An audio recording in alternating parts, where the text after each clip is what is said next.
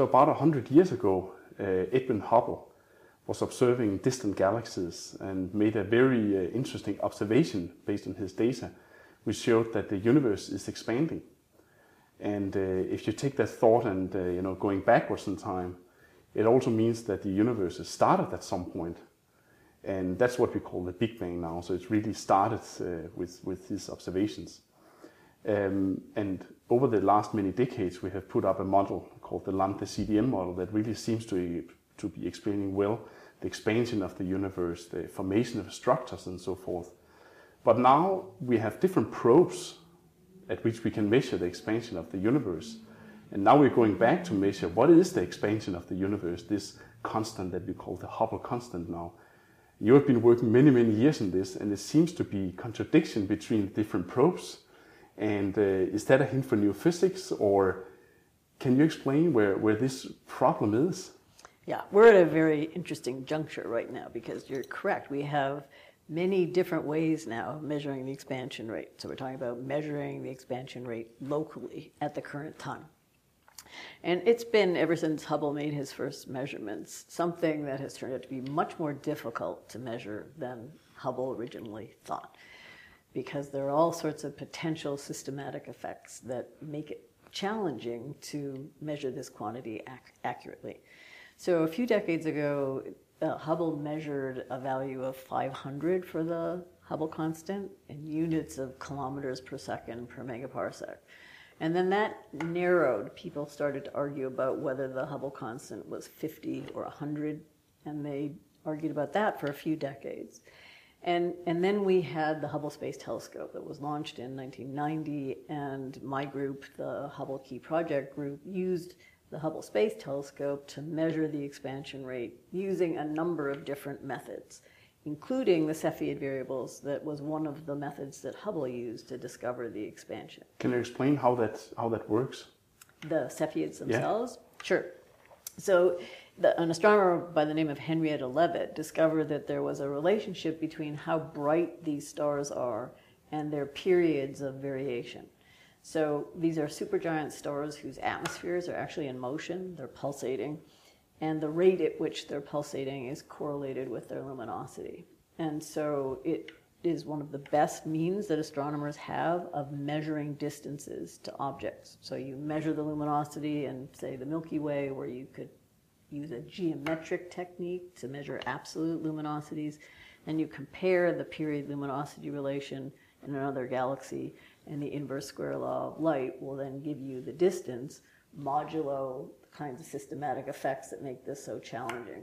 So just to understand, so you're, you're, you're observing these pulsating stars and then you measure the, the period and from that you can infer what is the true luminosity of this star. You go out and measure, well maybe you will, you will definitely see it dimmer and from the inverse square law, you can infer what is the distance to the star, right? Correct. And you have to calibrate that, and that's what you said. that You use this geometrical or this uh, triangulation uh, method, right. which only works for like if you're lucky that there is a star that's pulsating nearby, right? Uh, part of this cosmic ladder of how you're building up distances. Is that? That that's correct. And so for example, when we want to measure out to cosmological distances, neither the Cepheids nor these geometric measurements that can be made only in the Milky Way to high accuracy can't be applied to the type 1a supernovae. So we build up a ladder Nearby, we use geometric parallaxes or other geometric techniques. Then we use telescopes like Hubble to measure Cepheids in the way Hubble did, or red giant branch stars, which our group has been doing. And then we tie into the supernovae the supernovae give us relative distances. We can see because the luminosity of you know, one object is, is fainter than a, another object, we get a relative distance, but we need an absolute calibration to give the Hubble constant, the current expansion rate. So we have to build up this ladder. Supernovae by themselves won't do it. So the, so the supernova is really like the famous, you know, like an example of, of uh, objects that we know as standard candles, right, that has been used for, cos, for cosmology Yeah. over many years now. And you're saying that they has been calibrated to the Cepheids, which then has been calibrated with Geometric. That's uh, That's correct. That's And- really a step that you have to go out every time you, You, go you out. have you- to use this step. There's no way right now of going from locally out to uh, cosmologically interesting So distances. if you make one mistake or one bias or something doing It that stepping, out. it propagates out. Yeah. That's correct. That's correct. Which is why, so we used uh, Hubble to measure the expansion rate to try and overcome this factor of two uncertainty, but we used five different methods to try and, and average over any kind of systematic issues that might be in one method or another. So we're using astrophysical objects. It's not like a physics experiment where we can go into a laboratory and tune our equipment and change the conditions and see what happens if you probe know, one parameter or another. We're using these astrophysical objects. We observe them, right? It's not an experiment. It's uh, these are astronomical observations, and so we can devise tests. You know, for example, how does the abundance in the atmospheres of these Cepheids how does that affect their luminosities? We know that they're located in regions where there's dust, which is one of the issues that Hubble was unable to correct for the presence of dust. And that, of course, is going to affect you in a systematic way because dust will always make your object look fainter. So it looks away like it's further away than further it really away. is. That will make the Hubble constant seem smaller. So, so it's a it's a challenge exercise to Yeah. measure this yeah. with high precision, and that's so with the, the Hubble Key project and getting above the Earth's atmosphere with the Hubble Space Telescope for the first time. We were able to settle to resolve this factor of two discrepancy. So we measured a Hubble constant to 10% accuracy. That has held with time Hmm. to the accuracy that we were able to measure. And I think it held because we really did pay attention to the systematics. So a Hubble, so it's like to, to uh, measure the expansion of the universe, not enough just to measure distance. You also have to measure a velocity, right, of those objects. How is that done?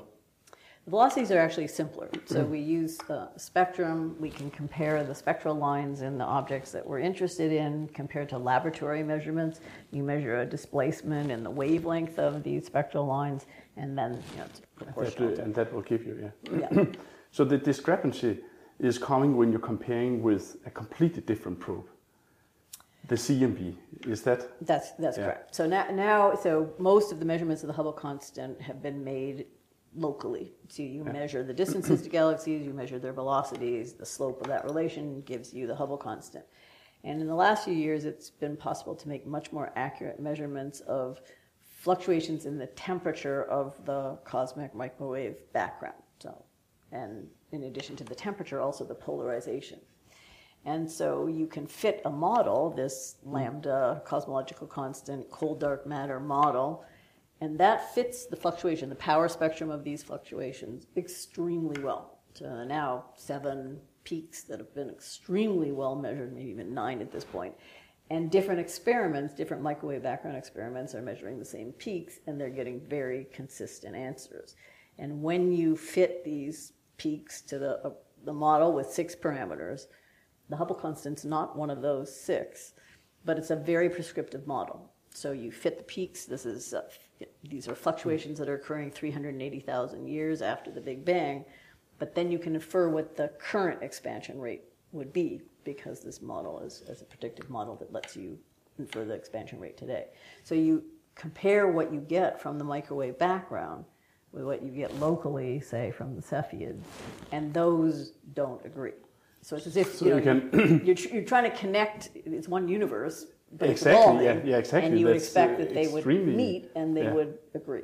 So we can think about like if we have the Big Bang here and we have the CMB, you know, the surface that we see right after, we tune our cosmological model that we basically, you know, have have made to work to this to describe the whole evolution of the universe. We tune it, we anchor it to what we see at the CMB, and we connect it with the local, you know, properties uh, right now, and the value that we see that have been calculated based on the CMB is simply different from the one that you go out and measure in our local universe Correct. here. So what you get from the microwave background observations is a value closer to 67, and then the Cepheid variables give something like 73. So there's a difference of six kilometers per second per megaparsec. And that seems small compared to 50 and 100, which is where we started before Hubble was launched. But the issue now is that the observations have gotten much more accurate. And particularly because the microwave background, the model lambda CDM, if you fit the fluctuations, if that's the correct model, then the value of the Hubble constant you would infer has a precision of better than 1%. It's mm. 0.5 kilometers per second per megaparsec. And so if you can measure, say, the Hubble constant locally to the percent level, then that is a, people are now saying a five sigma discrepancy, which is the gold standard in particle physics, right? If you have a measurement to five sigma, then that's a solid to, measure. Yeah, exactly. Yeah, yeah. yeah. And that would imply new fundamental physics, something missing from the lambda CDM model. But you can also say, like the when you think about the cosmological model, it's really the, uh, the, like a description of the universe on the larger scales. And now we are sitting and making measurements on very, very local scales, and we already know that there are big fluctuations, you know, the cosmic web, and you know. So, so is there reason to th- think that the measuring that we are doing right here, you know, should be the same as the average value over the entire universe? Well, it's an interesting question to ask, right? So one of the things that the supernova observations have done, so those have really reached the point now where you have over a thousand supernovae and counting. And so you can measure these, the Hubble diagram as a function of redshift out to fairly high redshift and, and measure the scatter very accurately, right, in the dispersion in the Hubble diagram. So if there are big fluctuations, right, big motions, different regions of the sky doing different things, you can put a constraint on that now that's actually pretty robust. You're, you're not allowed to have big fluctuations, right? These are less than percent mm. differences that we're seeing as you go out to higher redshift. And so this was actually an issue when we were debating about whether the Hubble constant might be 50 or 80. This was in the 1980s. And, and then you could say, well, suppose that we're living in a region of the universe that's less dense than the average mm-hmm. density of the universe, so that locally you might have a higher rate of higher expansion. expansion yeah. So you're not measuring the true global mm. value. But now the type 1a supernova observations, you know, there's so many of them, the scatter is so small, you, you're just not allowed to have a variation that's that big. So, so the constraints on that particular kind of question have gotten much firmer and it doesn't appear as that that would explain it. But when you're trying to, and also people have done simulations, given the large scale structure of the universe, could you have a difference of six Simulations kilometers? of the universe on the supercomputer, putting yourself different exactly. places and yeah. see if the local, you know, change in the expansion could account for this. That's right. But, but apparently not. But it so cannot account for a difference yeah. that's this large. And so, so what are the different, you know, models that people are putting out to explain this, I, I guess there are two different camps. People that are trying to change the cosmological model, uh, the properties probably at very early times, the CMB, right? And then you and then you people like yourself that are you know concerned with the real observations and, and, and you see real challenges in establishing this cosmic ladder.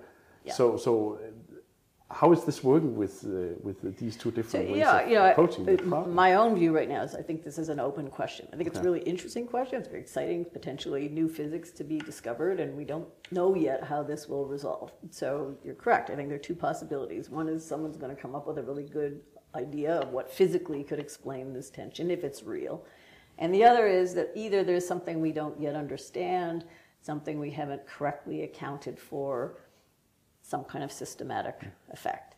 And, and we don't know yet what that might be, but there are several potential issues that could be the problem. So, okay, what if it's real? Let's say that there are no systematic effects at this level, and, and what we're seeing is a very real difference. People have spent a lot of time now trying to come up with models that would explain the difference. And there are over a thousand papers on the arXiv that have attempted to explain this difference. And what I find particularly interesting is that it's turned out to be very hard to find something that can explain a discrepancy of this kind. So one of the issues is that the, the data have gotten so good for the microwave background, mm. for supernovae, for measurements of the matter density on large scales, that the, the peaks in the acoustic oscillation mm-hmm. spectrum that have been so well measured with the microwave background, it's very hard to introduce new physics that wouldn't affect the positions or the heights or the you know the. the I can imagine it's very easy to come up with a model that fixes the H naught, but then you're going to change something else, gonna, and you cannot. That's you right. Know, you, you yeah. can't just torque one thing. One thing without destroying the whole. Uh, somewhere else. Yeah, and so one early on, one of the explanations that was favored is maybe you have another type of neutrino, maybe a sterile neutrino that could explain things. But th- that actually does affect the positions mm-hmm. and the heights of these peaks, and so you don't have that freedom mm-hmm. to do that. And then there's another discrepancy that has to do with fluctuations of the matter density, something that people call sigma 8 or S8. And if you try and explain the tension in the Hubble constant, you make the slight discrepancy with the matter density even worse. So you can't there's not one fix that will solve both of these issues. So now what people have tended to favor in the last few years is something that's being referred to as early dark energy. So this happens very early in, in the history of the universe before recombination. And, and so what's uh, suggested is that you have some sort of scalar field that causes the expansion rate to increase, and then just at recombination, right before recombination, all where you can't yet measure, it disappears and has no effect on no, yeah. what we measure. Um, so, and that can get you to a Hubble constant of 70 or 71 at the expense of making the sigma 8 tension worse, but it can't get you right now to 73 or 74. Mm-hmm. That turns out to be very difficult. And so, what I like about that model is that it's very testable because polarization measurements of the microwave background, if this is a real hmm. effect, the, it will show up in polarization measurements of the next generation of experiments. And so right now it's a two or three sigma effect that mm. might allow for this. It should be 40 sigma if this is really happening, and it will be obvious one way or the other. Is this a problem? You know, can, can it be hmm. solved mm. or not? So that that's if it's real. That can be tested. That can, can be, be tested. Yeah, exactly. Yeah. It may not turn out to be the reason. Maybe somebody else will come up with a good reason, but literally there are over a thousand mm. papers that have tried to explain this, and so far you can't. And that's interesting. Turns out to be really hard to break lambda CDM, and we don't yeah. understand. So the you know the DM, the, the dark matter or the dark energy that's part of lambda mm. CDM, we don't have a fundamental understanding yet of what the dark matter actually is. We don't know what is causing the acceleration. And now we're asking another question: Is is there additional like, physics yeah, yeah, that we don't yet understand? Yeah, exactly, but but that's a model that fits a, a, wide range of data really well. The microwave background, the supernovae, the matter fluctuations. So it, it's interesting to see how well it works, even though we don't understand it at a fundamental physics level yet. So if you're then going to the to the astrophysical side with the, with the stars and the uh, standard candles that uh, you're working on things are not you know strongly coupled in that way. I'm sure that there is a lot of freedom, right? You you mentioned a little bit. You you have to understand the atmospheres of the stars across many many you know scales and and. Uh, so do you actually think that that's that's where the where where the solution is uh, in so in I, I, think it's it's too early to say how this is going to resolve mm-hmm. because it, it is a fairly big difference mm. on the other hand it requires that we understand our errors very hmm. well. So we're now talking about the uncertainty in the uncertainty. Yeah, yeah. and and so you know, there's another group that's claiming a one percent accuracy in the measurements. My view is that's very hard to obtain at the current time. So these Cepheids have different metal abundances in their atmospheres. We don't actually know what the effect on the luminosities is at the one percent level. We're also having to measure the Cepheids in regions where they're young stars, mm-hmm. so they haven't had time to diffuse away just because of random peculiar motions mm-hmm. away from the sites of star formation that have a lot of dust, and also that uh, where there have been generations of new stars forming. So they're fairly high density, high surface brightness regions in the galaxy. And so that makes measuring the luminosities, luminosities of these stars pretty challenging. They overlap the images, the point spread function, you know, coming through the optics of the telescope, trying to separate the light of the Cepheid from the stars in the neighboring mm. region is, is non-trivial. And it gets worse as you go farther away in distance, right? Your resolution decreases for a fixed size of your detector. So, so there are chances to getting more stars into your field of view, and then you, you simply just measure the, the yeah. long luminosity. Yeah. yeah, and that's why I'm particularly excited right now because James Webb mm. Space Telescope's just been launched. We now have data from the telescope, our first data from the telescope, and it's showing that crowding effects, these overlapping of images, actually can be quite significant. So how quantitatively that, you know, what the outcome will be, is that going to mm. explain the difference coupled with differences in the metal abundance, coupled with how well you can measure parallaxes right now or other distances to galaxies? We're just going to have to see where that comes out. But, but I think what's exciting is that we will have data in a few years that is going to allow us to answer the question. And, and I, don't, I don't know where it's going to end up. I, you, either way, I think it's open, and either way would be interesting. Because if there's new physics, that'd be great. This is a way to get at it. But if we confirm the standard model, that's also really an important thing to do. So um, we'll see.